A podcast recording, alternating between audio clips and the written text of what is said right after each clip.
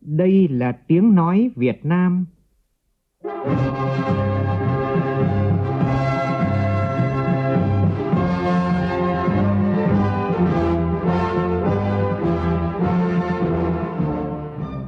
là tiếng nói Việt Nam, phát thanh từ Hà Nội, thủ đô nước Cộng hòa xã hội chủ nghĩa Việt Nam.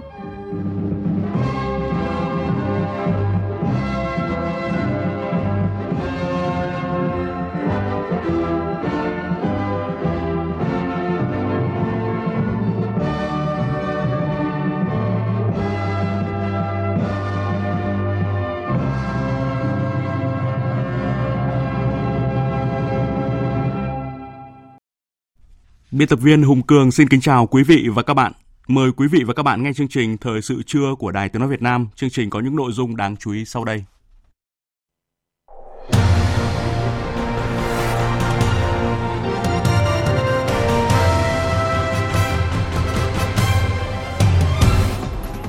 Đại hội Công đoàn viên chức Việt Nam lần thứ 6 nhiệm kỳ 2023-2028 diễn ra sáng nay tại Hà Nội. Đến hết quý 3 năm nay, xuất khẩu rau quả thu về khoảng 4,2 tỷ đô la Mỹ, cao hơn 25% so với kim ngạch xuất khẩu của cả năm ngoái. Thứ trưởng Bộ Xây dựng Nguyễn Văn Sinh cho biết thời gian tới các doanh nghiệp, nhà đầu tư phát triển nhà ở xã hội sẽ được quan tâm với rất nhiều ưu đãi về thuế, quỹ đất. Từ ngày hôm nay đến ngày 4 tháng 10, nhiều thành phố có ngưỡng chỉ số tia cực tím rất cao có thể gây bỏng. Trong phần tin thế giới, Thượng viện Mỹ thông qua dự luật ngân sách tạm thời giúp chính phủ có đủ kinh phí hoạt động cho tới giữa tháng 11 tới. Lần đầu tiên sau gần 3 thập kỷ, Liên Hợp Quốc quyết định triển khai phái bộ tới Nagorno-Karabakh nhằm giám sát tình hình nhân quyền và an ninh tại khu vực ly khai này.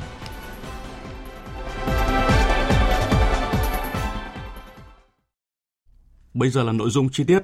Thưa quý vị và các bạn, tối qua, Chủ tịch Quốc hội Vương Đình Huệ dự lễ kỷ niệm 60 năm thành lập thành phố Vinh. Thay mặt lãnh đạo Đảng, Nhà nước, Chủ tịch Quốc hội đã trao huân chương độc lập hạng nhì cho Đảng bộ, chính quyền và nhân dân thành phố Vinh. Trong suốt 60 năm qua, thành phố Vinh có bước phát triển toàn diện với nhiều thành tựu kết quả quan trọng.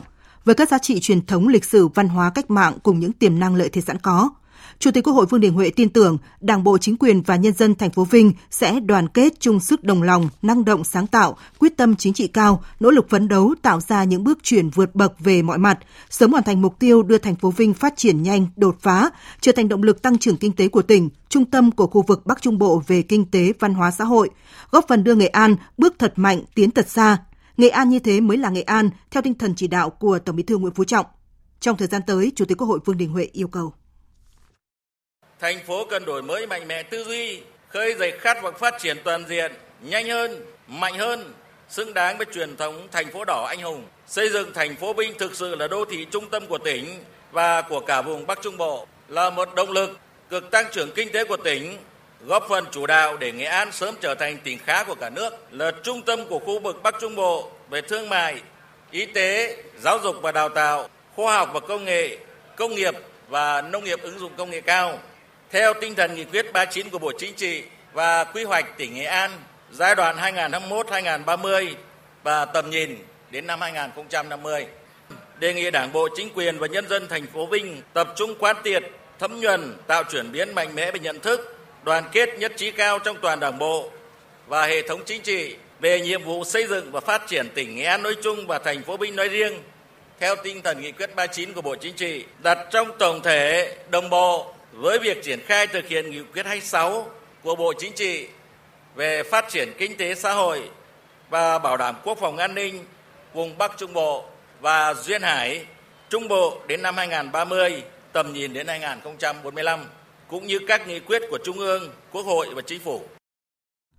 Nhân chuyến thăm và làm việc, đoàn công tác của Chủ tịch Quốc hội đã vận động được số tiền 3 tỷ đồng để trao tặng cho nhân dân các huyện Quỳ Châu, Quế Phong, Kỳ Sơn, mỗi huyện 1 tỷ đồng nhằm góp phần hỗ trợ khắc phục hậu quả thiên tai.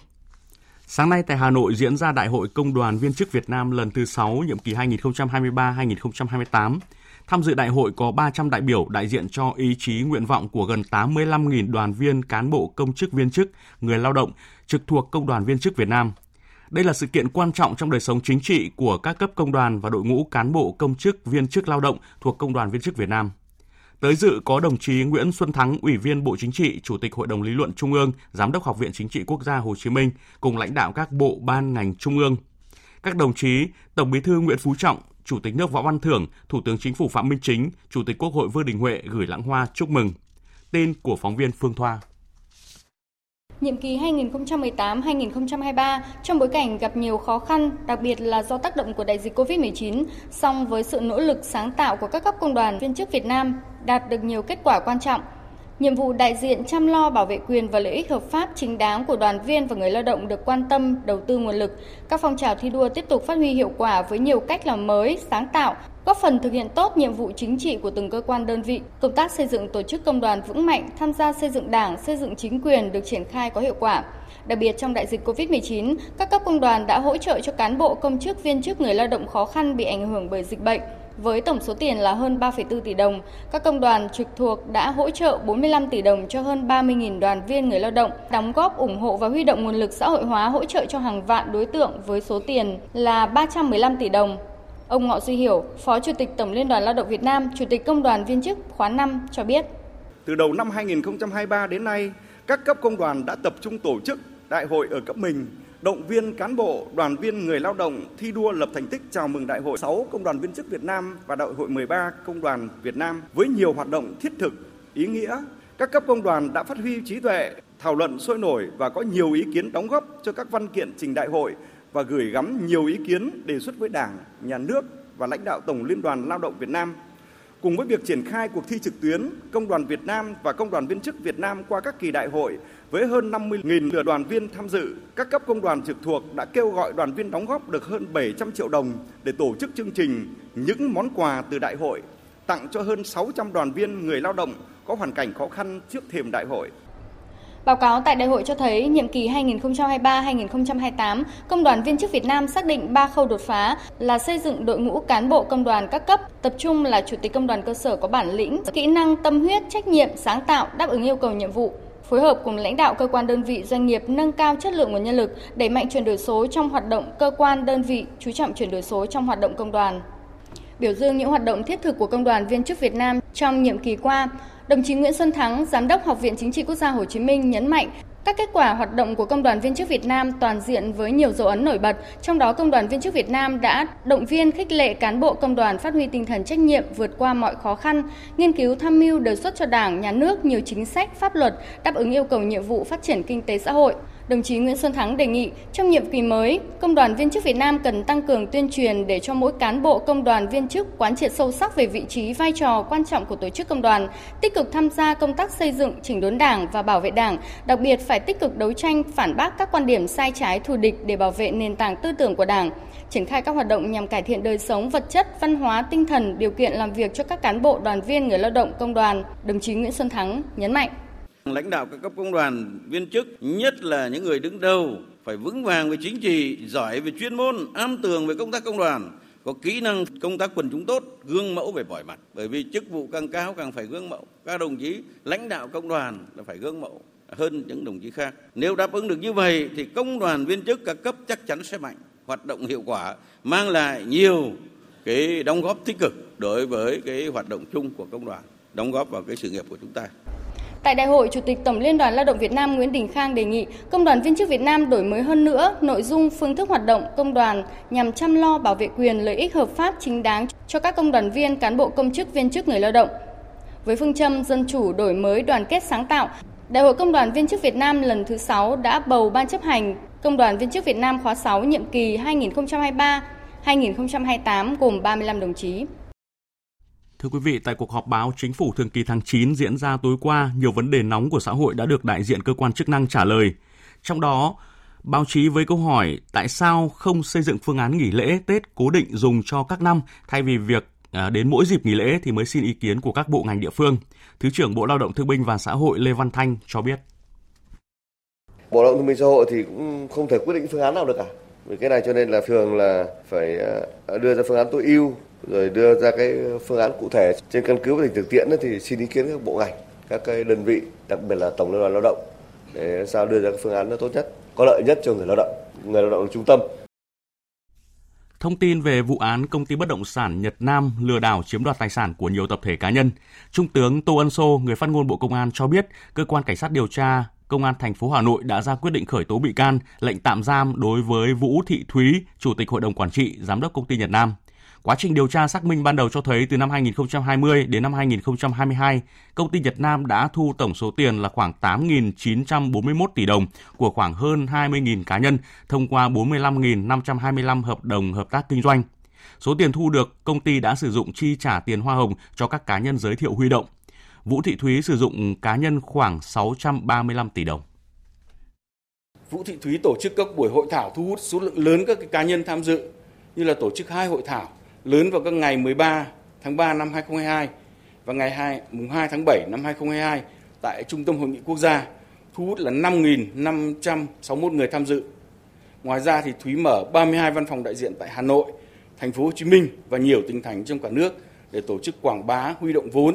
Tại các cái cuộc hội thảo này thì Thúy sử dụng một số cá nhân có uy tín trong xã hội, có thời gian công tác trong ngành pháp luật để giới thiệu về công ty kinh doanh Ờ, là công ty kinh doanh có uy tín để trả lãi đầy đủ, cam kết không bị mất vốn vân vân để cho người tham gia sẵn sàng ờ, đưa tiền vào mua. Cũng tại cuộc họp này, Thứ trưởng Bộ Xây dựng Nguyễn Văn Sinh cho biết thời gian tới các doanh nghiệp, nhà đầu tư phát triển nhà ở xã hội sẽ được quan tâm với rất nhiều ưu đãi về thuế, quỹ đất. Phóng viên Minh Hường thông tin. Thứ trưởng Bộ Xây dựng Nguyễn Văn Sinh cho biết, pháp luật hiện nay đã quy định rất rõ các hình thức đầu tư phát triển các dự án nhà ở xã hội, trong đó có cả hình thức nhà nước đầu tư và huy động các nguồn lực thông qua huy động sự tham gia của các doanh nghiệp và các hình thức đầu tư khác. Hiện các dự án nhà ở xã hội chủ yếu là huy động doanh nghiệp đầu tư, nhưng thực tế doanh nghiệp vẫn chưa mặn mà bởi lợi nhuận mỏng, khó tiếp cận tín dụng cũng như quỹ đất. Trước đây, việc dành quỹ đất cho phát triển đầu tư nhà ở xã hội chủ yếu là thực hiện trên quỹ đất 20% trong các dự án nhà ở thương mại. Hiện nay, việc sửa đổi luật nhà ở được thực hiện theo hướng sẽ giao cho Ủy ban Nhân dân các địa phương dành đủ quỹ đất theo chương trình phát triển nhà ở. Về vấn đề ưu đãi cho chủ đầu tư phát triển nhà ở xã hội, trong giai đoạn vừa qua cũng đã có một số quy định rất rõ như quy định về tiền sử dụng đất, miễn giảm thuế thu nhập, hỗ trợ vay vốn đầu tư. Thời gian tới, khi sửa luật nhà ở 2014, chính phủ cũng đang chỉnh Quốc hội theo hướng có sự hỗ trợ tích cực hơn cho doanh nghiệp nhà đầu tư. Thứ trưởng Nguyễn Văn Sinh thông tin. Trong đó tiếp tục hỗ trợ miễn cái tiền sử dụng đất, có cái hỗ trợ liên quan đến thuế thu nhập doanh nghiệp, thuế VAT được hưởng cái lợi nhuận là 10% cũng như là được dành 20% diện tích đất để chủ đầu tư có thể đầu tư các cái khu thương mại dịch vụ để phục vụ cho cư dân ở trong các cái khu đô thị mà chủ đầu tư đã làm. Thế rồi được các địa phương sẽ hỗ trợ để đầu tư các cái hạ tầng kỹ thuật, hạ tầng xã hội trong cái khu dự án nhà xã hội của mình. Thứ trưởng Nguyễn Văn Sinh cũng cho biết, trong quá trình sửa đổi luật nhà ở năm 2014, một vấn đề quan trọng là lợi nhuận cho doanh nghiệp đầu tư nhà ở xã hội cũng được đưa ra bản thảo kỹ. Có nhiều ý kiến cho rằng tại sao không nâng lợi nhuận lên 15% để thu hút doanh nghiệp đầu tư phát triển nhà ở xã hội, nhưng ban soạn thảo vẫn giữ nguyên mức lợi nhuận 10%. Nếu như chúng ta nâng cái lợi nhuận từ 10 lên 15%, vô hình dung là chúng ta cũng lại nâng cái giá bán nhà cho người thu nhập thấp và làm cái khó khăn hơn cho người thu nhập thấp. Hầu hết các doanh nghiệp cũng đều cho ý kiến rằng là với những chính sách ưu đãi như hiện nay, một cái lợi nhuận 10% cũng rất là đồng tình rồi. Cái quan trọng là doanh nghiệp đang cần là vấn đề là cải cách các thủ tục hành chính. Các địa phương phải tích cực vào cuộc làm sao giải quyết nó nhanh. Như vậy sẽ thúc đẩy cái hoạt động đầu tư, sự tham gia của các doanh nghiệp vào hoạt động đầu tư được tốt hơn. Cũng theo đại diện Bộ Xây dựng, hiện nay nhiều doanh nghiệp đã tích cực đầu tư phát triển nhà ở xã hội. Vì thế, trong giai đoạn tới, nguồn cung về nhà ở xã hội sẽ tốt hơn. Đặc biệt, vừa qua chính phủ đã ký đầu tư ít nhất 1 triệu căn hộ nhà ở xã hội đến năm 2030 với những giải pháp rất đồng bộ, sẽ đồng bộ cả về thể chế, thủ tục hành chính, nguồn vốn đất đai. Sắp tới, kỳ họp thứ 6 Quốc hội khóa 15 sẽ thông qua luật nhà ở sửa đổi, trong đó nhóm chính sách nhà ở xã hội sẽ có hiệu lực ngay. Với các chính sách mới này, thời gian tới nhà ở xã hội sẽ phát triển tốt và đáp ứng được nhu cầu hiện nay. Một thông tin đáng chú ý đó là sau 2 năm triển khai, đến nay Sở Xây dựng Hà Nội đã phê duyệt nhiệm vụ kiểm định trên 1.000 nhà trung cư cũ trên địa bàn thành phố. Đây là cơ sở để Hà Nội đẩy nhanh tiến độ cải tạo trung cư cũ vốn rất chậm chạp trong thời gian vừa qua. Phản ánh của phóng viên Đài Tiếng nói Việt Nam. Đến nay, đã có 8 quận huyện đã tổ chức lựa chọn được đơn vị kiểm định như Long Biên, Hoàng Mai, Tây Hồ, Đông Anh, Thanh Xuân, Hà Đông, Hoàn Kiếm, Ba Đình. Riêng quận Đống Đa đã hoàn thành công tác di rời các hộ dân, tổ chức ra khỏi nhà nguy hiểm cấp D số 51 Huỳnh Thúc Kháng. Đây là khu nhà hư hỏng đã có chủ trương từ lâu, nhưng một số hộ dân vẫn bám trụ ở lại bất chấp nguy hiểm. Các khu chung cư cũ như Trung Tự, Kim Liên, Khương Thượng, Vĩnh Hồ, Văn Trương, Nam Đồng, Hào Nam, Nam Thành Công cũng đã xuống cấp nghiêm trọng. Ông Hà Anh Tuấn, Phó Chủ tịch Ủy ban nhân dân quận Đống Đa cho biết. Trong ờ, nhiệm vụ thực hiện ờ, công tác cải tạo chung cư cũ theo cái chỉ đạo chung của thành phố thì ờ, quận đông Đa cũng tập trung những cái kế hoạch cơ bản hoàn thành công tác kiểm định chất lượng của các cái nhà chung cư cũ, lập quy hoạch chi tiết 1 phần 500 của các khu chung cư cũ để thực hiện song song và có cái cơ sở để thực hiện cái công tác lựa chọn các cái đơn vị thực hiện các cái dự án cải tạo chung cư cũ trên địa bàn quận. Mặc dù được khởi động từ năm 1999, nhưng sau hơn 20 năm, số chung cư cũ trên địa bàn thành phố Hà Nội được cải tạo vẫn chưa đạt con số 10% trong tổng số 1.579 chung cư. Việc cải tạo xây dựng mới diễn ra ì ạch do những vướng mắc về cơ chế và thiếu sự đồng thuận của một bộ phận người dân. Trong đó, khó khăn nhất là việc cân đối lợi ích của ba bên, nhà nước, doanh nghiệp và người dân. Phía doanh nghiệp không mặn mà do lợi ích từ việc cải tạo chung cư cũ không hấp dẫn. Trong khi đó, yêu cầu đặt ra là không gia tăng mật độ dân cư, điều chỉnh quy hoạch, nâng chiều cao xây dựng. Ông Mạc Đình Minh, Phó Giám đốc Sở Xây dựng Hà Nội cho biết. Cái việc cải tạo xây dựng lại chung cũ cho vào thành phố thực hiện theo nghị 69 của chính phủ. Và đồng thời thì thành phố Hà Nội đã ban hành cái đề án cải tạo xây dựng lại chung cư cũ và kèm theo đề án ban hành 50 kế hoạch để tổ chức thực hiện. Thì trong đó là cách 329 về nghiên cứu lập quy hoạch chi tiết cải tạo cái chung cư cũ và cách 333 về triển khai nghị 69 của chính phủ. Kế hoạch số 334 về tổng kiểm tra, giả soát và kiểm định lại chung cư cũ. Tại Hải Phòng, sau 30 năm, đến nay thành phố đã thành lập được 14 khu công nghiệp với diện tích hơn 6.000 ha. Khu kinh tế Đình Vũ Cát Hải được xây dựng đầu tư đồng bộ phát triển các khu công nghiệp, khu đô thị, trung tâm thương mại và cảng biển logistics tầm cỡ quốc tế.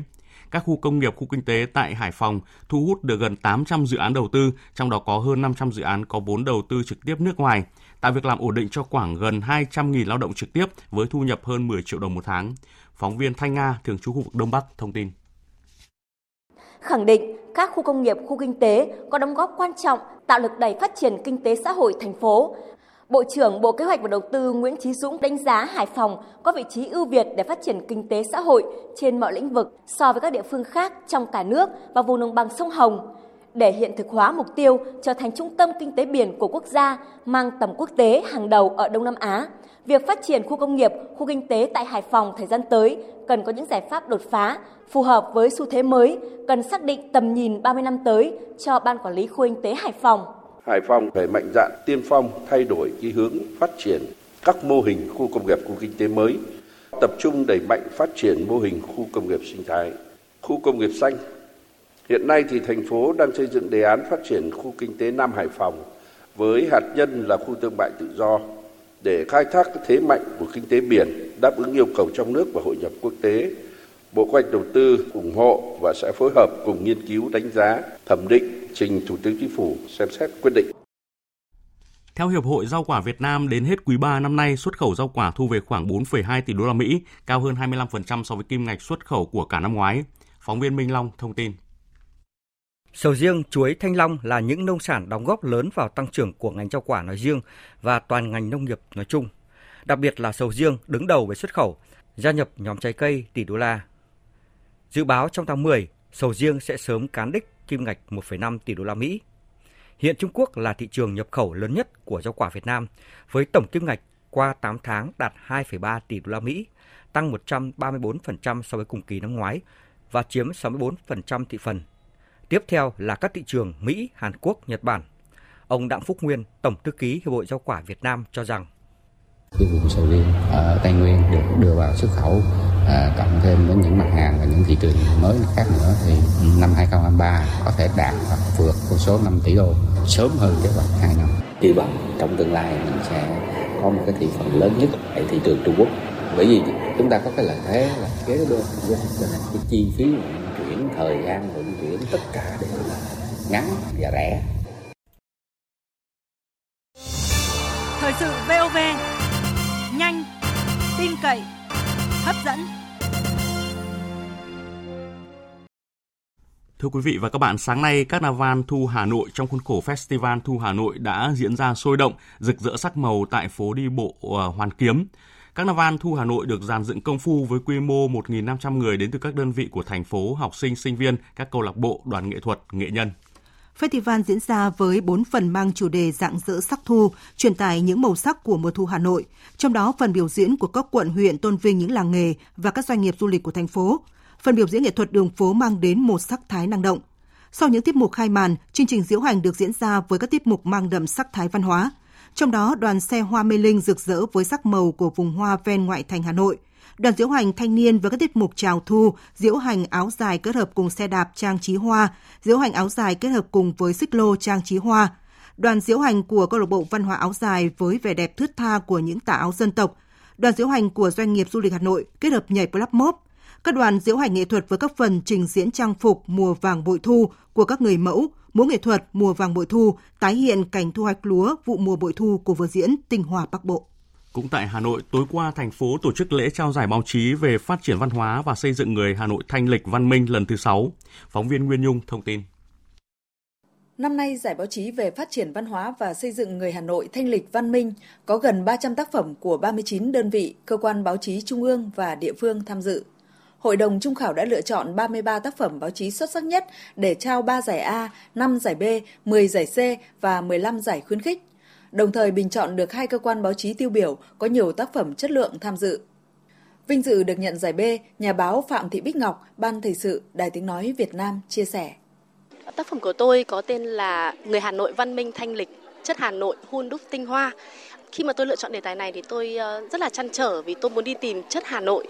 À, liệu sau bao nhiêu thăng trầm như vậy, từ khi Hà Nội còn là đất kinh kỳ kẻ chợ à, và trong một cái dòng chảy cuồn cuộn như thế thì liệu chất Hà Nội đang ở đâu? Và những con người ở khắp mọi miền đất nước khi tới Hà Nội sinh sống, làm việc và cống hiến và xây dựng Hà Nội thì sẽ làm như thế nào và có thể làm gì để xây dựng và giữ gìn những nét văn hóa rất đẹp của người Hà Nội, đó là văn minh, thanh lịch, tinh tế, sang trọng. Sau 6 năm tổ chức, Giải báo chí về phát triển văn hóa và xây dựng người Hà Nội thanh lịch văn minh đã có gần 2.500 tác phẩm tiêu biểu viết về văn hóa và con người Hà Nội. Giải đã quy tụ được nhiều cơ quan báo chí tham gia, góp phần vào sự nghiệp xây dựng và phát triển thủ đô ngày càng hiện đại, thanh lịch, văn minh. Tối qua tại đền Kiếp Bạc, ban tổ chức lễ hội mùa thu Côn Sơn Kiếp Bạc năm 2023 tỉnh Hải Dương đã tổ chức lễ khai ấn đền Kiếp Bạc. Đền Kiếp Bạc hiện còn lưu giữ 4 phù ấn của Đức Thánh Hưng Đạo Vương, gồm thần triều Hưng Đạo Vương tri ấn, ấn của Hưng Đạo Vương triều Trần, Quốc Pháp Đại Vương, ấn phù của Quốc Pháp Đại Vương, Vạn Dược Linh Phù, phù ấn linh thiêng của đền Vạn Dược, Phi Thiên Thần Kiếm Linh Phù, phù ấn linh thiêng của Phi Thiên Thần Kiếm. Thông thường du khách thập phương xin tấm lụa vàng có in cả bốn phù ấn của đền về treo trong nhà hoặc mang theo bên mình để cầu chấn trạch kỳ an, phúc lộc thọ và vạn sự tốt lành. Tại lễ hội năm nay, ban tổ chức đã chuẩn bị khoảng 5 vạn ấn để phát cho nhân dân và du khách thập phương về dự lễ hội. Còn tại Cao Bằng tối qua diễn ra lễ khai mạc Tuần Văn hóa Thể thao Du lịch tỉnh Cao Bằng năm 2023 và đón bằng chứng nhận danh hiệu công viên địa chất toàn cầu UNESCO. Non nước Cao Bằng sau khi kỳ tái thẩm định lần thứ nhất, cộng tác viên Huy Thiện thông tin. Trọng kính mời bà Trần Lan Hương, trưởng ban khoa học tự nhiên, văn phòng UNESCO Năm 2018, Hội đồng chấp hành UNESCO đã thông qua nghị quyết công nhận non nước Cao Bằng là công viên địa chất toàn cầu. Đây là công viên địa chất toàn cầu thứ hai ở Việt Nam, góp phần giới thiệu, quảng bá các giá trị lịch sử, di sản địa chất, phong cảnh thiên nhiên và nét đẹp văn hóa con người Cao Bằng nói riêng, Việt Nam nói chung ra thế giới.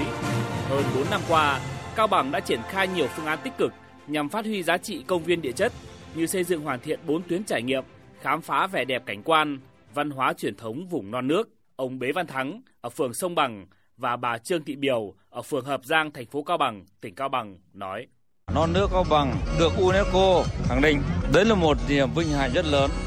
Tôi mong một cái điều, quê hương tôi phải được phát triển, phải sánh vai với lại các tỉnh bạn.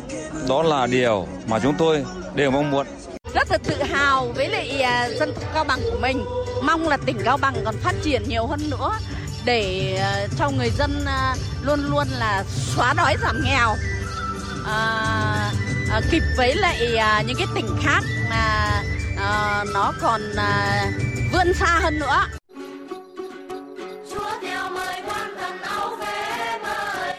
Lễ khai mạc Tuần Văn hóa Thể thao Du lịch Cao Bằng năm 2023 mở đầu với chương trình nghệ thuật với chủ đề Non nước Cao Bằng, kỳ quan giữa miền di sản. Người xem được hòa mình vào bữa tiệc âm thanh ánh sáng và các tiết mục văn hóa đặc sắc mang đậm nét văn hóa các dân tộc sinh sống trên mảnh đất biên cương Cao Bằng. Tuần Văn hóa Thể thao và Du lịch Cao Bằng năm 2023 diễn ra từ ngày 27 tháng 9 đến hết ngày 3 tháng 10 năm 2023. Dịch sốt xuất huyết đang diễn biến rất phức tạp trên cả nước. Từ đầu năm đến nay, cả nước ghi nhận gần 90.000 trường hợp và 24 ca tử vong. Số ca bệnh tiếp tục gia tăng mỗi năm và còn nhiều nguy cơ bùng phát ca mắc và số tử vong, tạo nên gánh nặng y tế lớn đối với cộng đồng. Đây là những lo ngại của nhiều chuyên gia khi Việt Nam chưa có vaccine sốt xuất huyết lại phải đối diện với tình trạng nóng lên của biến đổi khí hậu, nguy cơ dịch sốt xuất huyết bùng phát. Phản ánh của phóng viên Kim Dung. Tại thành phố Hồ Chí Minh, bà Lê Hồng Nga, Phó Giám đốc Trung tâm Kiểm soát Bệnh tật HCDC cho hay, từ năm 2018 đến 2022, sốt xuất huyết chiếm tỷ lệ cao nhất trong các bệnh truyền nhiễm với khoảng 48%, sau đó là tay chân miệng chiếm 25%. Năm ngoái, thành phố Hồ Chí Minh ghi nhận 29 trường hợp tử vong, cao nhất từ trước đến nay. Số ca mắc và tử vong do sốt xuất huyết tăng nhanh là một gánh nặng y tế công cộng tại thành phố Hồ Chí Minh, nhất là trong bối cảnh nơi này trải qua nhiều đợt Covid-19 với tổn thất nặng nề, nhiều bệnh truyền nhiễm bùng phát cùng lúc như tay chân miệng, đau mắt đỏ. Mặc dù đã có nhiều biện pháp đa chiều được triển khai, nhưng sự tham gia của cộng đồng chưa mạnh mẽ, chưa có can thiệp kỹ thuật duy trì kiểm soát vector. Bà Lê Hồng Nga nói thực sự là chúng ta cảm nhận thấy rằng vẫn chưa có một cái hiệu quả một cách quyết liệt để mà kiểm soát dịch sốt xuất huyết vì nó phụ thuộc quá nhiều vào cái ý thức và nhận thức của mọi người. Ờ, cho nên là chúng ta vẫn cần rất cần những giải pháp can thiệp về kỹ thuật về vector về uh, miễn dịch cộng đồng để nó mới có thể chủ động được phòng chống sốt xuất huyết một cách bền vững theo Phó Giáo sư Tiến sĩ Nguyễn Thanh Hùng, Giám đốc Bệnh viện Nhi đồng 1 thành phố Hồ Chí Minh, sốt xuất huyết dengue còn đặt gánh nặng kinh tế lên cá nhân và cộng đồng. Ngoài ra, bệnh còn ảnh hưởng lâu dài đến tâm lý của bệnh nhân và tác động không nhỏ tới an sinh xã hội.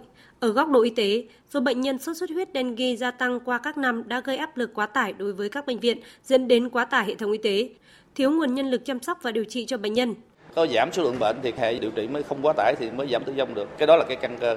Thì cái việc phòng bệnh ờ, là bằng cách tuyên truyền người dân diệt mũi diệt lăng quăng, cái câu chuyện tưởng chừng rất đơn giản, nhưng mà hơn 50 năm qua thì ờ, cả thế giới và Việt Nam chúng ta làm chưa thành công. Là ra ca bệnh sốt huyết vẫn ờ, cứ gia tăng đều đều, rồi có vài năm là thành dịch.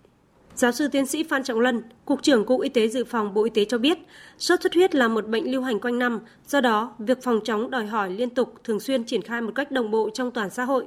Để có những biện pháp dự phòng hiệu quả lâu dài, cần tập trung loại bỏ được những ổ mũi, ngăn chặn vector.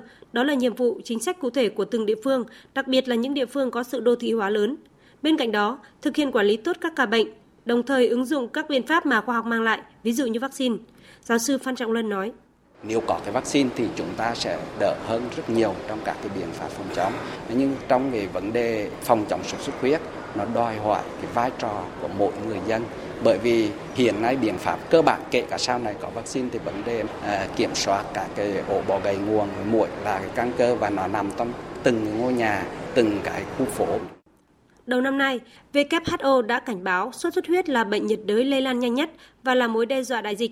Biến đổi khí hậu, hiện tượng El Nino, tốc độ đô thị hóa gia tăng cùng với sự giao thương đi lại giữa các quốc gia có thể khiến bệnh tiếp tục diễn biến phức tạp, đặc biệt là tại khu vực lưu hành nặng, trong đó có Việt Nam. Chuyên gia WHO nhấn mạnh, cần làm mọi thứ để tăng cường năng lực phòng chống sốt xuất huyết, sẵn sàng để đáp ứng hiệu quả khi có dịch bùng phát. Cụ thể, phải kiểm soát vector, mũi, lăng quăng. Điều này đòi hỏi sự vào cuộc của cộng đồng, Trung tâm Dự báo Khí tượng Thủy văn Quốc gia nhận định hôm nay cho đến ngày 4 tháng 10, nhiều thành phố có ngưỡng chỉ số tia cực tím rất cao, có thể gây bỏng trong thời gian 25 phút. Thời điểm xuất hiện chỉ số tia cực tím cực đại thường xảy ra từ 10 giờ đến 13 giờ. Các thành phố được nhắc đến là Hạ Long của tỉnh Quảng Ninh, Hải Phòng, Hà Nội, Huế của tỉnh Thừa Thiên Huế, Đà Nẵng, Hội An của tỉnh Quảng Nam, Nha Trang của tỉnh Khánh Hòa, Thành phố Hồ Chí Minh, Cần Thơ, Cà Mau của tỉnh Cà Mau. Các bác sĩ khuyên cáo người dân có các biện pháp chủ động để bảo vệ cơ thể khỏi tác hại của tia cực tím như là đeo kính mắt có tác dụng chống tia cực tím, đội mũ, quần áo chống nắng, hạn chế ra nắng giờ cao điểm, sử dụng kem chống nắng có quang phổ rộng. Công an huyện Hàm Thuận Bắc tỉnh Bình Thuận cho biết đã khám nghiệm hiện trường, điều phương tiện chuyên dụng đến để đưa xe khách giường nằm bị lật nghiêng giữa đường trên quốc lộ 1 đoạn qua xã Hàm Đức, huyện Hàm Thuận Bắc. Tin của phóng viên Đoàn Sĩ thường trú tại thành phố Hồ Chí Minh. Vụ tai nạn xảy ra vào khoảng 6 giờ sáng nay trên quốc lộ 1 đoạn km 1693 900, đoạn qua thôn 6 xã Hàm Đức, huyện Hàm Thuận Bắc, Bình Thuận. Vào thời điểm trên, xe khách dừng nằm mang biển kiểm soát 51B 20323 lưu thông theo hướng Hà Nội thành phố Hồ Chí Minh. Khi đến địa điểm trên là điểm mở giải phân cách cứng giữa đường thì leo lên giải phân cách và lật nghiêng nằm chắn ngang đường. Hành khách bên trong xe đã được người dân hỗ trợ đưa ra khỏi xe. Một số người bị xây xét nhẹ được đưa đến bệnh viện đa khoa tỉnh Bình Thuận. Về vụ tai nạn giao thông trên quốc lộ 20 tại huyện Định Quán, tỉnh Đồng Nai, sáng nay Bệnh viện Đa khoa Đồng Nai thông tin có thêm một nạn nhân tử vong. Như vậy là vụ tai nạn giữa xe khách thành bưởi và xe 16 chỗ đã làm 5 hành khách tử vong, 4 hành khách vẫn bị thương nặng.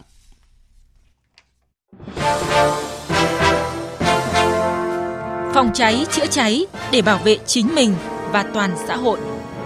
Phòng cháy chữa cháy để bảo vệ chính mình và toàn xã hội.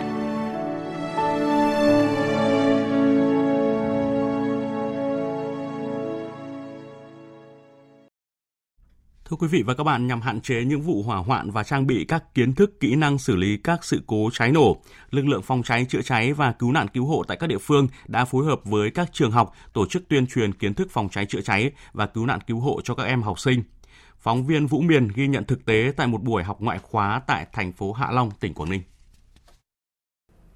Tiết học ngoại khóa về phòng cháy chữa cháy tại trường Trung học cơ sở Lý Tự Trọng, thành phố Hạ Long bắt đầu với những thông tin về vụ cháy kinh hoàng vừa diễn ra tại Thanh Xuân, Hà Nội đêm ngày 12 tháng 9.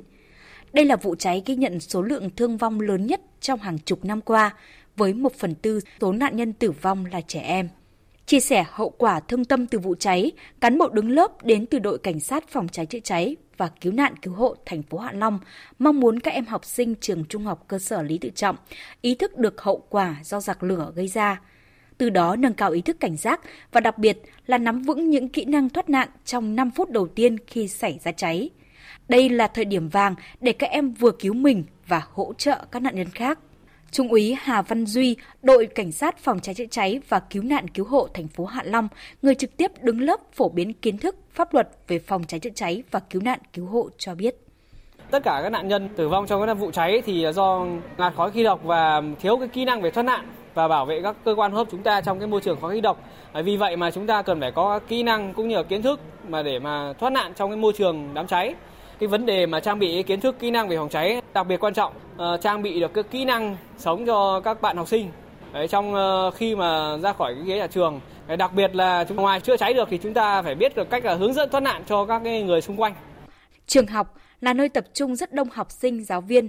Do vậy việc phổ cập trang bị kiến thức kỹ năng phòng cháy chữa cháy cứu nạn cứu hộ cho học sinh ở các cấp học có ý nghĩa đặc biệt quan trọng nhất là ở lứa tuổi học sinh còn thiếu nhiều kỹ năng sống ngay chính trong vụ cháy tại Khương Đình, Thanh Xuân vừa xảy ra ở Hà Nội, cũng có một học sinh thoát nạn nhờ kiến thức, kỹ năng phòng cháy chữa cháy được học tại nhà trường.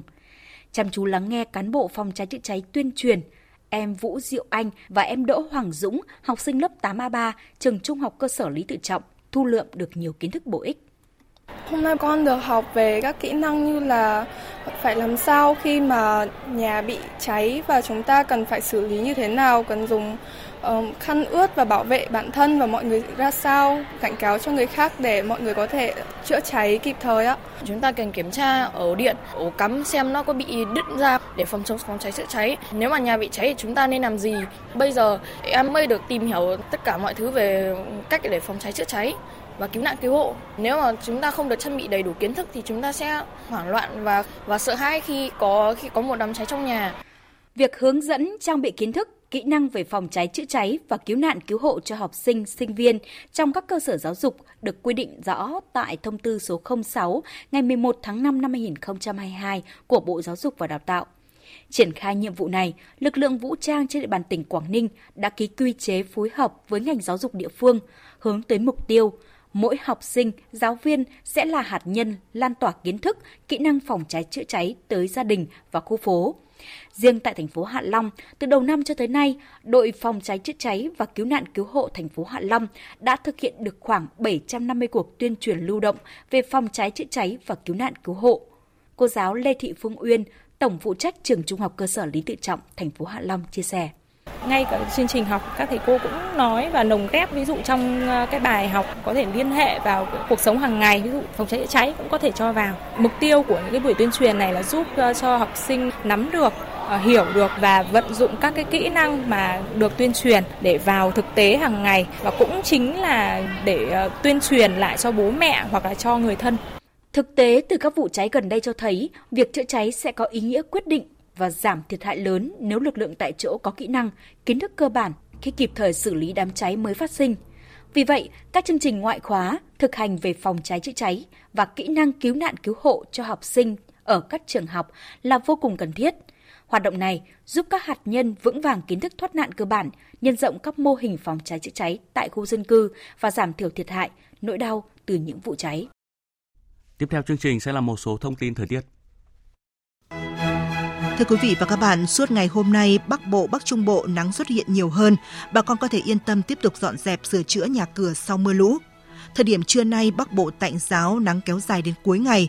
Nhiệt độ cao nhất tại các thành phố bao gồm thủ đô Hà Nội trong khoảng 33 đến 34 độ. Quý vị sẽ cảm thấy hơi nóng vào trưa và đầu giờ chiều. Chiều tối khi mà nắng tắt, nhiệt độ giảm nhanh, trời chuyển mát mẻ dễ chịu. Khả năng mưa rông xuất hiện rải rác vào đêm nay. Ở Trung Bộ thì trưa chiều nay thời tiết có sự phân hóa giữa các vùng. Bắc Trung Bộ chủ đạo là nắng nền nhiệt cao, Trung Trung Bộ, Quảng Bình đến Quảng Ngãi sẽ có mưa rông cục bộ về chiều tối, trong ngày vẫn nắng và nóng. Nam Trung Bộ có mưa sớm từ đầu giờ chiều, cục bộ có nơi mưa to. Dự báo thì mưa cũng xảy ra ở cả Nam Bộ và Tây Nguyên vào chiều và tối nay, lượng mưa phổ biến từ 20 đến 40 có nơi trên 70 mm, tập trung ở miền Đông Nam Bộ và ven biển miền Tây. Đây cũng là khu vực dễ bị ngập úng ở các vùng trũng thấp và khả năng cao xảy ra gió giật, sấm sét trong cơn rông. Chuyển sang phần tin quốc tế, sáng nay theo giờ Việt Nam, Quốc hội Mỹ đã thông qua dự luật tài trợ ngắn hạn nhằm tránh việc chính phủ liên bang phải đóng cửa chỉ vài giờ trước thời hạn chót. Đáng chú ý là bước ngoặt quan trọng này diễn ra sau khi các nhà lập pháp quyết định bỏ điểm gây tranh cãi nhất ra khỏi dự luật là khoản hỗ trợ bổ sung cho Ukraine. Biên tập viên Thu Hoài tổng hợp thông tin. Dự luật do Chủ tịch Hạ viện Kevin McCarthy đề xuất nhằm cấp ngân sách cho chính phủ trong vòng 45 ngày, bao gồm 16 tỷ đô la hỗ trợ các nạn nhân thảm họa thiên tai nhưng không bao gồm khoản hỗ trợ bổ sung cho Ukraine. Dự luật đã được thông qua với 335 phiếu ủng hộ và 91 phiếu chống tại Hạ viện và 88 phiếu ủng hộ so với 9 phiếu chống tại Thượng viện. Sau khi cố gắng thông qua một biện pháp của Đảng Cộng Hòa nhằm cắt giảm chi tiêu phi quốc phòng và ban hành các chính sách nhập cư nghiêm ngặt nhưng không thành công, Chủ tịch Hạ viện Kevin McCarthy thuộc Đảng Cộng Hòa sáng qua đã đảo ngược hướng đi và đưa ra một dự luật tài trợ tạm thời tương tự phiên bản lưỡng đảng của Thượng viện, trong đó không bao gồm 6 tỷ đô la viện trợ cho Ukraine. Điều này đảm bảo quân đội và nhân viên Bộ Quốc phòng sẽ tiếp tục nhận được tiền lương của họ và tránh cho hàng trăm nghìn nhân viên dân sự của bộ này phải nghỉ việc tạm thời. Lãnh đạo Đảng Dân Chủ tại Hạ viện Hakim Jeffrey đã gọi đây là một chiến thắng cho người dân Mỹ.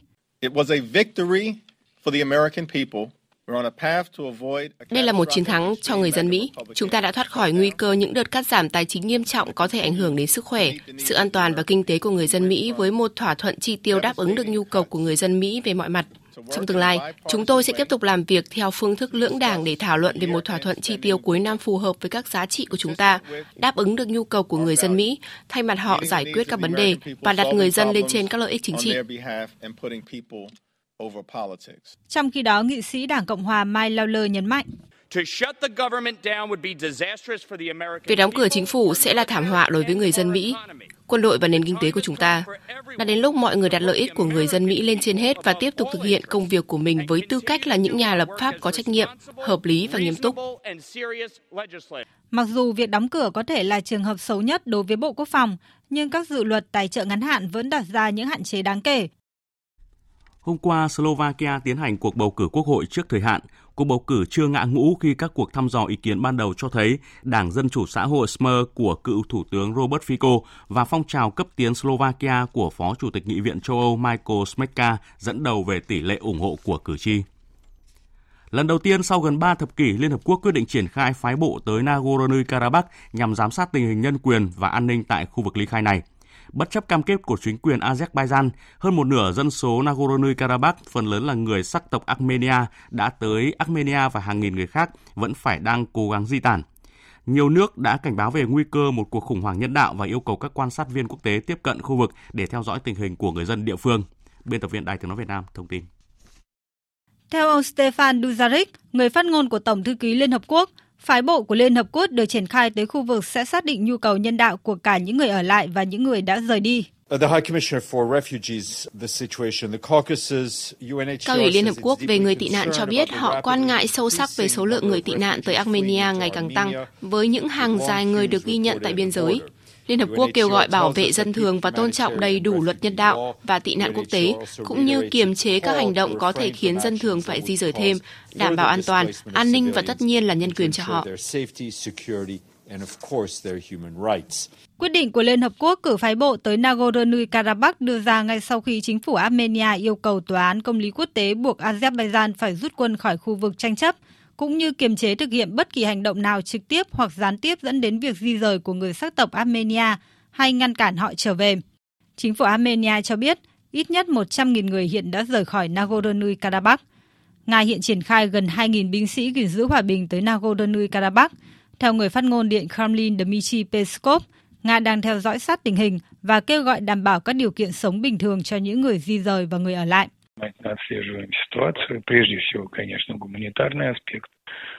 Chúng tôi đang theo dõi chặt chẽ tình hình. Khía cạnh nhân đạo là quan trọng nhất và phải luôn được đặt lên hàng đầu. Lực lượng gìn giữ hòa bình của Nga sẽ tiếp tục hỗ trợ người dân. Nhiều người đã quyết định rời đến Armenia và mọi người đều đang nhận được sự giúp đỡ. Trong khi đó, các chính phủ phương Tây cũng cảnh báo nguy cơ khủng hoảng nhân đạo và yêu cầu các quan sát viên quốc tế được tiếp cận khu vực. Libya đã nối lại chuyến bay hàng không dân dụng đầu tiên tới Italia sau 10 năm bị gián đoạn do lệnh cấm của Liên minh châu Âu đối với các hãng hàng không của nước này. Phóng viên Tuấn Nguyễn từ Bắc Phi thông tin. Chuyến bay thẳng đầu tiên từ sân bay Mitiga ở thủ đô Tripoli của Libya đã cất cánh đến thủ đô Rome của Italia trong ngày 30 tháng 9 sau khoảng 10 năm bị gián đoạn. Như vậy, Italia trở thành quốc gia châu Âu thứ hai sau Malta có đường bay trực tiếp với Libya. Trước đó, vào tháng 7 vừa qua, Italia và Libya đã đồng ý ký kết thỏa thuận mở lại không phận giữa hai nước, đồng thời chọn một hãng hàng không của mỗi nước để nối lại các chuyến bay hai chiều. Còn tại Trung Quốc, ngành du lịch nước này đang chứng kiến số lượng hành khách di chuyển bằng đường sắt tăng kỷ lục trong dịp cao điểm du lịch nghỉ lễ. Phóng viên Bích Thuận thường trú tại Trung Quốc thông tin. Truyền thông Trung Quốc ngày 30 tháng 9 dẫn nguồn tin từ Bộ Văn hóa và Du lịch nước này cho biết, dự kiến trong kỳ nghỉ lễ kéo dài 8 ngày nhân dịp Tết Trung thu và Quốc khánh năm nay, du lịch nội địa của Trung Quốc sẽ đạt 896 triệu lượt người, tăng 86% so với cùng kỳ năm 2022. Doanh thu du lịch nội địa đạt gần 783 tỷ nhân dân tệ, tức khoảng 107 tỷ đô la Mỹ, tăng 138% so với cùng kỳ năm trước. Du lịch văn hóa ở khu vực đồng bằng sông Dương Tử và đồng bằng Châu Giang với các thành phố du lịch nổi tiếng như Thượng Hải, Tô Châu tăng mạnh. Số đơn đặt hàng khách sạn và vé máy bay đã tăng ít nhất gấp 5 lần so với cùng kỳ năm 2022. Dữ liệu từ nền tảng du lịch trực tuyến Flicky của Trung Quốc cho thấy, quy mô du lịch nội địa trong ngày đầu tiên của dịp tuần lễ vàng năm nay đã vượt xa so với cùng kỳ năm 2019. Vé máy bay và khách sạn đều tăng hai con số trở lên so với năm 2019. Tập đoàn Đường sắt Quốc gia Trung Quốc cũng cho biết, ngành đường sắt nước này đã vận chuyển 20 triệu 098 nghìn lượt hành khách vào ngày 29 tháng 9, lần đầu tiên trong lịch sử vượt 20 triệu lượt người trong một ngày. Ngày 30 tháng 9, lượng vận chuyển ước tính cũng đạt khoảng 17,6 triệu lượt khách. Tiếp theo, bức tranh toàn cảnh thế giới trong tuần sẽ được các biên tập viên Thời sự quốc tế điểm lại qua những phát ngôn và con số ấn tượng ngay sau đây. Những phát ngôn ấn tượng, những con số đáng chú ý. Thưa quý vị và các bạn, Triều Tiên đã đưa chính sách vũ khí hạt nhân vào hiến pháp nước này và nhà lãnh đạo Triều Tiên Kim Jong Un tuyên bố sẽ đẩy nhanh việc sản xuất vũ khí hạt nhân để bảo vệ quyền sinh tồn và phát triển đất nước. Giới quan sát cho rằng với động thái này, triển vọng phi hạt nhân hóa trên bán đảo Triều Tiên ngày càng trở nên khó khăn hơn. Trong khi đó, việc Mỹ và Hàn Quốc đang tổ chức cuộc tập trận chống khủng bố gần biên giới liên triều có thể gây phản ứng mạnh tại Bình Nhưỡng, đẩy bán đảo Triều Tiên rơi vào tình trạng căng thẳng. Đại sứ Triều Tiên tại Liên Hợp Quốc Kim Sơn nhấn mạnh. Các cuộc tập trận của Mỹ và Hàn Quốc là hành động chống lại Triều Tiên và là mối đe dọa đối với hòa bình và an ninh của bán đảo Triều Tiên và phần còn lại của thế giới. Trong hoàn cảnh này, chúng tôi buộc phải đẩy nhanh hơn nữa việc xây dựng năng lực phòng vệ để tự vệ một cách bất khả xâm phạm. Vấn đề ngân sách khiến chính trường một số quốc gia trao đảo trong tuần. Tại Mỹ, sau một tuần chạy đua với thời gian để tránh cho nước Mỹ khỏi nguy cơ phải đóng cửa chính phủ, Hạ viện Mỹ vào phút chót đã thông qua dự luật để tài trợ cho chính phủ hoạt động thêm 45 ngày nữa. Dự luật sẽ cần được Thượng viện thông qua trước khi Tổng thống Joe Biden ký thành luật. Còn tại Pháp, Thủ tướng Elizabeth Borner đã phải kích hoạt điều 49 khoản 3 trong hiến pháp để thông qua dự luật xây dựng tài chính công mà không cần bỏ phiếu tại Quốc hội. Hành động này đã khiến cho các đảng cánh tả tỏ ra phẫn nộ và đệ đơn kiến nghị bất tín nhiệm đối với chính phủ của bà Borne. Pháp đã quyết định đưa đại sứ và các nhân viên ngoại giao trở về Pháp. Chúng tôi cũng quyết định dừng hợp tác quân sự với chính quyền Niger hiện nay. Vấn đề này sẽ được thực hiện trong những tuần tới. Quyết định rút quân khỏi Niger của Tổng thống Pháp Emmanuel Macron là một sự thay đổi chính sách đáng kể, nhưng Paris được cho là không còn lựa chọn nào khác vì làn sóng bài Pháp ngày càng mạnh mẽ từ quốc gia Tây Phi này. Theo giới quan sát, việc Pháp rút quân sẽ để lại một lỗ hổng trong nỗ lực của Mỹ và Liên minh châu Âu nhằm chống lại lực lượng nổi dậy cực đoan ở khu vực Sahel và Tây Phi. Đồng thời đây cũng là cơ hội để Nga tăng cường ảnh hưởng trên các vùng đất rộng lớn ở khu vực Tây Phi. Chính quyền ly khai Nagorno-Karabakh cho biết sẽ tự giải thể và nước Cộng hòa không được công nhận này sẽ không còn tồn tại vào cuối năm nay. Tuyên bố được đưa ra sau nỗ lực giành độc lập kéo dài 3 thập niên ở Nagorno-Karabakh thất bại khi Azerbaijan thực hiện cuộc tấn công chấp nhoáng hồi tuần trước và giành lại quyền kiểm soát khu vực tranh chấp này với Armenia. Hơn 100.000 người đã di tản khỏi vùng đất ly khai sau biến động này.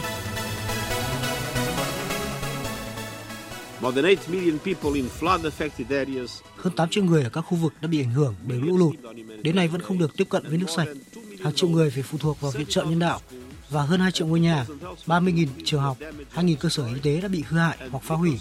Công cuộc tái thiết tại Pakistan mới chỉ bắt đầu.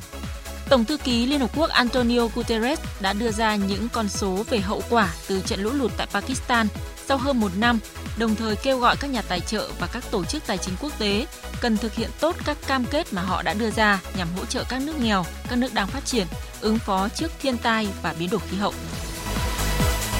Trung Quốc đã khánh thành và đưa vào vận hành tuyến đường sắt cao tốc vượt biển đầu tiên nối các thành phố Phúc Châu, Hạ Môn và Trương Châu ở tỉnh Phúc Kiến với tổng chiều dài hơn 277 km, trong đó có gần 20 km xây dựng trên biển.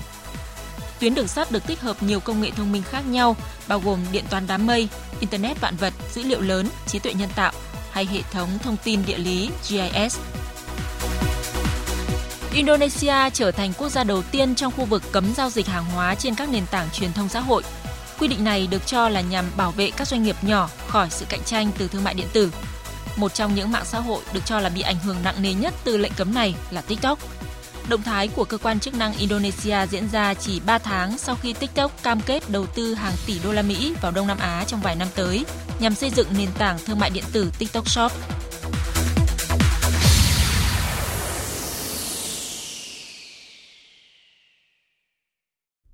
Quý vị và các bạn vừa nghe các biên tập viên điểm lại bức tranh toàn cảnh thế giới trong tuần. Tiếp theo sẽ là trang tin thể thao.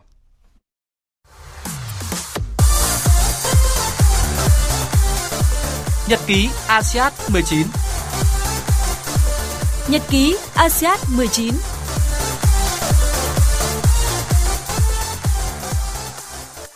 Quý vị và các bạn thân mến, trong ngày thi đấu hôm nay mùng 1 tháng 10 tại ASEAN 19, đáng chú ý là sự trở lại của Á quân Asian Games 18 Trịnh Văn Vinh ở môn cử tạ. Anh sẽ thi đấu chung kết hạng cân 61 kg nam vào lúc 15 giờ chiều nay. Một gương mặt cũng rất được kỳ vọng là Nguyễn Thị Oanh, chân chạy quê Bắc Giang sẽ thi đấu nội dung chung kết nội dung 1.500m vào lúc 19 giờ 20. Còn trong buổi sáng nay, ở nội dung chạy 200m nữ, vận động viên Nhi Yến của Việt Nam tung sức rất tốt và về đích ở vị trí thứ tư với thành tích 23 giây 74.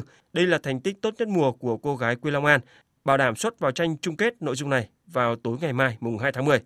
Trong khi đó ở môn cầu mây, tuyển cầu mây nữ Việt Nam đánh bại nữ Myanmar với tỷ số 2-0, tỷ số các xét là 21-16 và 21-9 ở trận giao quân nội dung nhóm 4 nữ.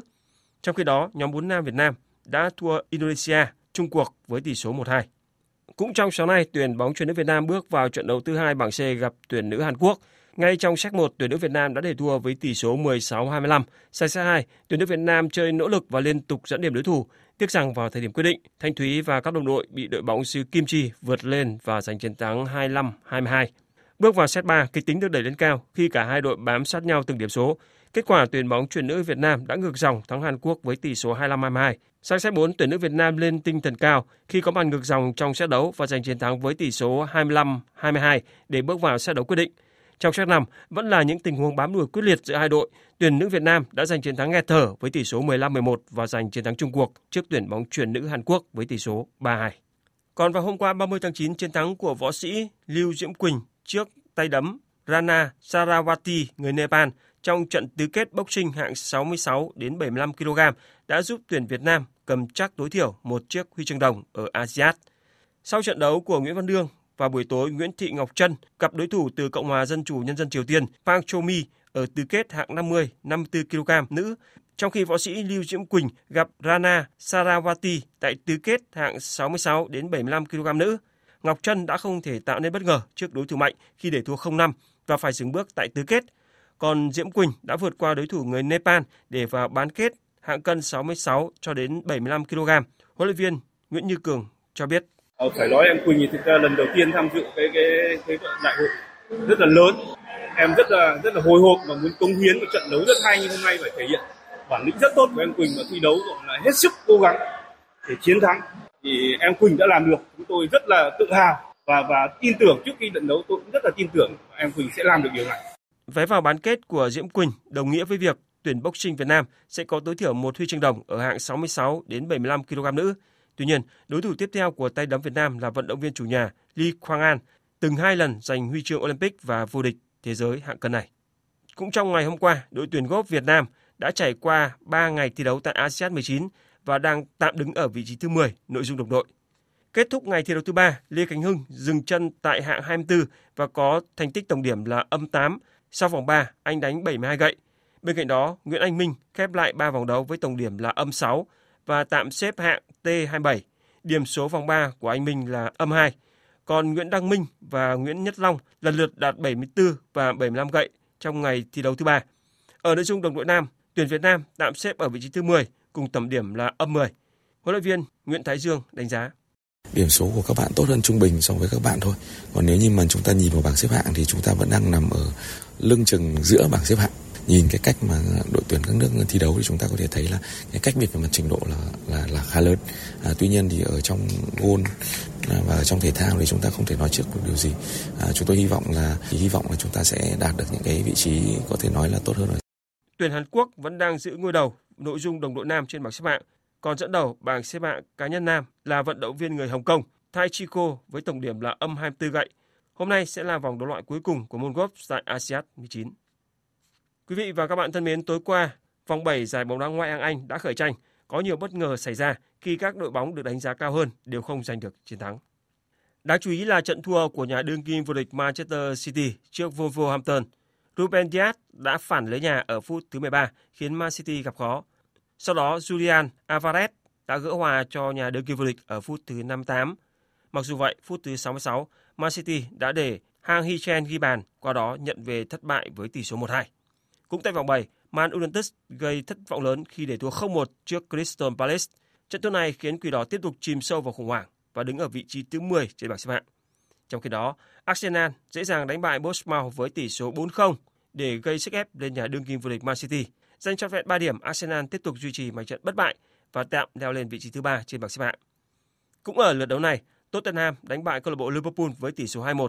Chiến thắng trước Liverpool giúp Tottenham có 17 điểm, tạm leo lên vị trí thứ hai trên bảng xếp hạng, chỉ kém đội đầu bảng Man City đúng một điểm. Dự báo thời tiết Phía Tây Bắc Bộ chiều nắng, chiều tối và đêm có mưa rào và rông vài nơi gió nhẹ, nhiệt độ từ 22 đến 33 độ.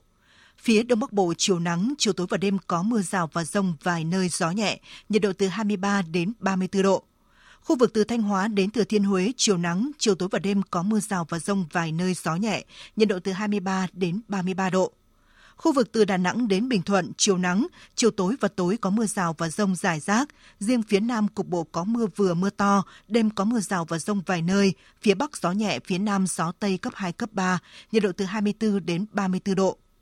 Tây Nguyên chiều nắng, chiều tối và đêm có mưa rào và rải rác có rông, cục bộ có mưa vừa mưa to, gió Tây Nam cấp 2, cấp 3, nhiệt độ từ 20 đến 31 độ. Nam Bộ, chiều nắng, chiều tối và đêm có mưa rào và rải rác có rông, cục bộ có mưa vừa mưa to, gió Tây Nam cấp 2, cấp 3, nhiệt độ từ 23 đến 33 độ. Khu vực Hà Nội chiều nắng, chiều tối và đêm có mưa rào và rông vài nơi, gió nhẹ, nhiệt độ từ 25 đến 34 độ. Dự báo thời tiết biển, Bắc và Nam Vịnh Bắc Bộ không mưa, gió nhẹ. Vùng biển từ Quảng Trị đến Quảng Ngãi và từ Bình Định đến Ninh Thuận có mưa rào và rông rải rác, gió nhẹ. Vùng biển từ Bình Thuận đến Cà Mau có mưa rào và rải rác có rông, gió Tây đến Tây Nam cấp 4, cấp 5. Vùng biển từ Cà Mau đến Kiên Giang có mưa rào và rông rải rác, gió Tây cấp 3, cấp 4. Khu vực Bắc Biển Đông có mưa rào và rông vài nơi, gió Đông Bắc cấp 3, cấp 4, riêng phía Đông Bắc cấp 4, cấp 5. Khu vực giữa Biển Đông có mưa rào và rông rải rác, phía Bắc gió nhẹ, phía Nam gió Tây Nam cấp 3, cấp 4. Khu vực quần đảo Hoàng Sa thuộc thành phố Đà Nẵng có mưa rào và rông vài nơi, gió Đông Bắc cấp 3, cấp 4. Khu vực Nam Biển Đông và khu vực quần đảo Trường Sa thuộc tỉnh Khánh Hòa có mưa rào và rải rác có rông, gió Tây đến Tây Nam cấp 4, cấp 5. Vịnh Thái Lan có mưa rào và rông rải rác, gió Tây cấp 3, cấp 4. Vừa rồi là những thông tin dự báo thời tiết. Trước khi kết thúc chương trình, chúng tôi tóm lược một số tin chính vừa phát.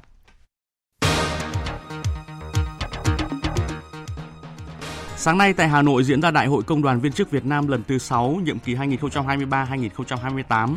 Với phương châm dân chủ, đổi mới, đoàn kết, sáng tạo, Đại hội Công đoàn viên chức lần thứ 6 đã bầu Ban chấp hành Công đoàn viên chức Việt Nam khóa 6 gồm 35 đồng chí. Theo Hiệp hội Rau quả Việt Nam, đến hết quý 3 năm nay, xuất khẩu rau quả thu về khoảng 4,2 tỷ đô la Mỹ, cao hơn 25% so với kim ngạch xuất khẩu của cả năm ngoái. Sầu riêng, chuối, thanh long là những nông sản đóng góp lớn vào tăng trưởng của ngành. Đặc biệt, sầu riêng đứng đầu về xuất khẩu, gia nhập nhóm trái cây tỷ đô la Mỹ. Dự báo trong tháng 10, sầu riêng sẽ sớm cán đích kim ngạch 1,5 tỷ đô la Mỹ. Tại cuộc họp báo thường kỳ chính phủ tháng 9, Thứ trưởng Bộ Xây dựng Nguyễn Văn Sinh cho biết, thời gian tới các doanh nghiệp, nhà đầu tư phát triển nhà ở xã hội sẽ được quan tâm với rất nhiều ưu đãi về thuế, quỹ đất.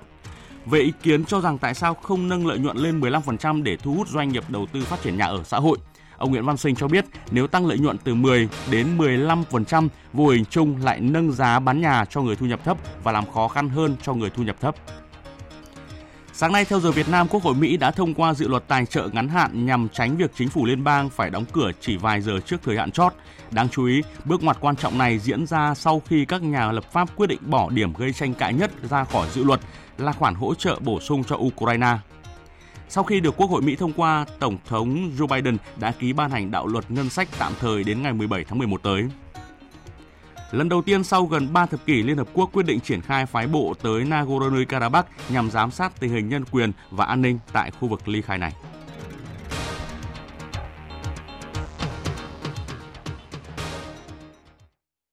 Đến đây chương trình Thời sự trưa xin được kết thúc. Chương trình do các biên tập viên Hùng Cường, Nguyễn Cường, Phương Anh, Hằng Nga thực hiện với sự tham gia của kỹ thuật viên Đoàn Thanh, chịu trách nhiệm nội dung Hoàng Trung Dũng.